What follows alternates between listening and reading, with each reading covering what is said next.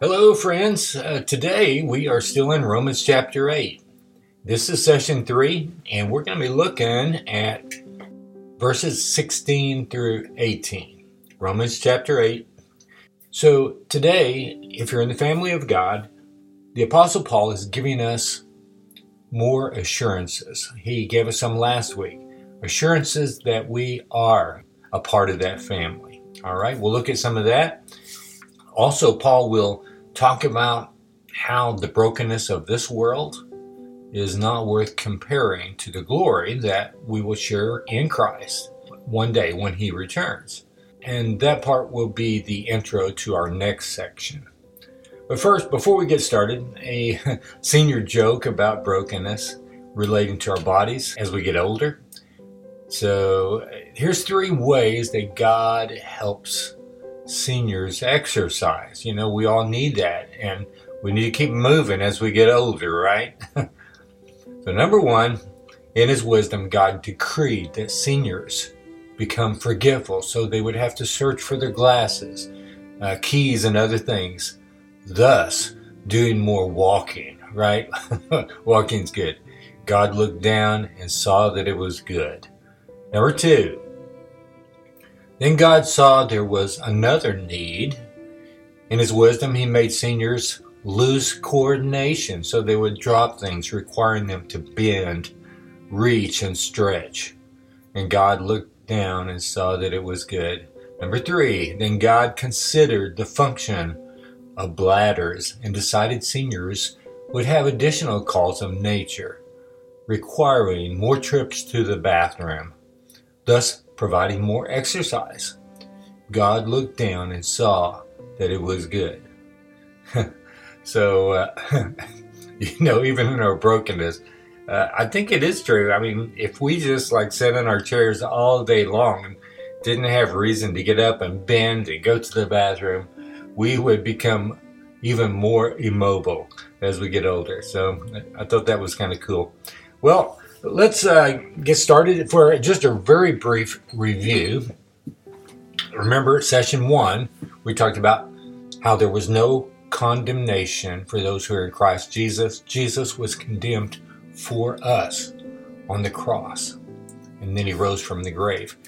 And uh, then in session one, also, we talked about two laws the law of sin and death. Remember, Adam and Eve sinned and they died, and all their descendants uh, fall under that. And also, there is the spirit of life, and that's the law where we see that all those who hope in the Messiah, they would be counted as righteous. And even in the New Testament, after Jesus came, we see him talking to Nicodemus, who said that he must be born again because the law of sin caused even his spirit to die, separated from God, just as our own spirit will one day be separated from our body in physical death, Nicodemus was already separated from God spiritually, and Jesus told him that he must be born again. So that's the spirit of life that God calls us to. Through it, we have victory over sin, victory for purpose in life, victory to even be raised from the grave, because we have the same spirit of life in us that raised Jesus from the dead. So, um, session two, we talked about how we're not in bondage to f- sin and fear any longer, or, or really even death. We're also able to to set our minds on things of the Spirit. And Paul began talking about how we have been adopted into the family of God, and we have an amazing inheritance in Christ. And so today, Paul continues talking about this new family that we've been adopted into? What does it mean to be a child of God? And uh, what about this new family mindset that is led by the Spirit of God and not by the passions of the flesh? So let's continue on with what Paul's talking about and begin the session with verses 16 and 17. Here's what it says The Spirit Himself bears witness with our spirit that we are children of God. And then verse 17 begins, and if children, then heirs. You know, the spirit of life bears witness if we're God's children in so, so many ways. We talked about last time. I recently talked about it in uh, a session on how to know if I'm a child of God. But Paul's been telling us so far in this chapter how the Spirit is at work in us, changing our will, helping us to set our minds on spiritual things. Um, we're under the law of the Spirit of life, so our minds are beginning to to uh, be transformed in that direction, away from the things we used to treasure, and towards the greatest treasure in the universe, Jesus. So the Spirit's at work in us, and it's bearing witness that we are God's children by His working, right? So in a physical family, um, we see something similar, I think. Many families have like a family culture. It may be good, it may be bad. We'll think about it as a good family culture, okay? As a kind of, of unity in the way of thinking about things. A good family culture, for example, might be that everyone in the family tries to treat others with love and respect, never gossip, always clean up after yourself, never chew with your mouth open, um, don't set your elbows on the table at dinner, things like that, right? Um, and maybe uh, you develop other cultures within that family, like on Christmas time, you you go down and help at the food kitchen. Your whole family does, or you give a toy away to um, an orphan or a homeless. You help a homeless person, right? So these are like a good family culture. And I'm just thinking about myself growing up. Um, when when you were growing up, how did you know that you were really a member of that family? Right? I remember for a while, I actually truly wondered if my parents were aliens. it's going through a stage, I guess, but that's beside the point. The question is, what gave you assurance that you belonged to the family? They guided you in life, right? Maybe they cared enough to direct you with a, a good work ethic. And when you're wrong, they corrected you. Um, if you persisted, they disciplined you uh, to do what was right because they loved you. And, and that actually showed you that you were loved. And, and they, they gave you forgiveness. And all along the way, they were just guiding and molding you so that you would have a mindset like the rest of the family. And uh, this makes me think of some of the old TV shows, right, with the family culture. We don't see a whole lot of that anymore. Um, what Leave It to Beaver, Father Knows Best. Uh, th- those might be before your time. But uh, one I liked, it's still, the reruns are still on. Bonanza, right? There was Ben Cartwright, um, Adam, and Hoss, and Little Joe. And I liked uh, Hop Sing Der Cook. They all together had this, this family culture at work. They they were on the same page. They had the same family values. They stood up for one another and they pulled one another out of trouble and they stood up against evil together, helped the hurting and, and the needy people around them. There was never a doubt whose family they belonged to because they had the same mindset. And that's one way the Holy Spirit bears witness that we are God's children. Uh, we're in His family. The Spirit is confirming our mindset to be the same mindset that Jesus had. Paul uh, finishes by saying that we are um, heirs of God and fellow heirs with Christ, provided we suffer with Him in order that we may also be glorified with Him. So we're heirs of God and, and fellow heirs with Christ, provided we suffer with Him. So that is uh, kind of an interesting phrase.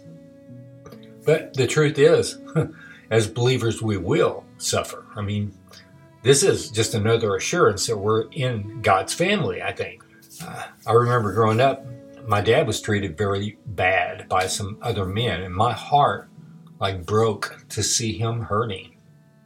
I suffered right along with him, and our whole family suffered right along with dad. And someone who was not a part of our family would not have suffered with us in this uh, extreme way. But this confirmed us being a family. So if we are a child of God, the world is going to treat us bad in some contexts. It's going to take a strong stand against our new values in Christ. When we stand up for the same truth Jesus did, uh, we will suffer with him. And even so, this shows us how we share the values of our new family in Christ. Also, when we suffer as believers and we're trusting God through that, we, we have this joy of Christ in our heart. Uh, and the world is actually looking on and seeing us suffer with joy. And they are seeing the same way that Jesus suffered on the cross for them, willingly laying down his life. And he did it in love. And he, he even prayed that those who crucified him would be forgiven, right? So our suffering in Christ, whether it's in persecution or whether it's in just the, the brokenness of the world, it becomes a witness for Jesus Christ being the greatest treasure in the universe. And finally, verse 18, which is kind of an intro into next session. For I consider that the sufferings of this present time are not worth comparing with the glory that is to be revealed to us.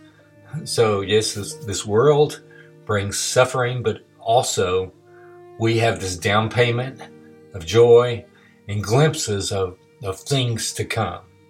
And it's not worth even comparing what we're going through with what God has for us. Remember the list of funnies about getting older that we started today's session with. That's a part of the suffering in this world. It's a broken world. And There's this old Negro spiritual. Uh, he says, This world is not my home. I'm only passing through. And so many of those old spirituals, they, they, they praise God in joy, even in horrific suffering. And I love singing them and playing them on my guitar. So yeah, it's it's not worth it to to focus on the brokenness as we go through life and say, "Woe is me," but that brokenness points us to the one who was broken for us on the cross, Jesus Christ. We're going to talk about that some in the next section, and um, you know, this world is no longer our home. It's it's no longer our sanctuary city, our city of refuge. No, the world's broken. Our homeland is in Jesus, and uh, we were born again in the Spirit. And there's a spiritual kingdom, although we can't wrap our minds around it the way all together right now. But that's our, where our homeland is, and one day we'll be with Jesus forever. So next time, Paul will begin telling us about what is the purpose of everything and what is all of creation in all its brokenness what is it waiting for that's the sun the moon the stars the planets the galaxies the animals fish uh, plants mankind especially believers. What's waiting ahead? What are we looking forward to?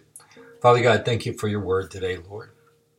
And uh, thank you for making us born again in Christ Jesus and giving us your Holy Spirit and which guides us in a new mindset for your glory and our joy, Father. Thank you for the inheritance that you have provided for us as um, as the bride of Christ and being adopted into your family. It's it's a great inheritance forever, Lord. And even though we're still in the broken world. You gave us this mercy and this grace so that we might have fellowship with you and your family. Thank you for the down payment of your Holy Spirit, uh, of things to come, Father, and we can have joy uh, and victory through the brokenness of the world. Thank you for your Son, giving your Son, who lived a perfect life and died a sinner's death and defeated the hold of death by rising from the grave, Lord. We love you so much. In Jesus' name, amen.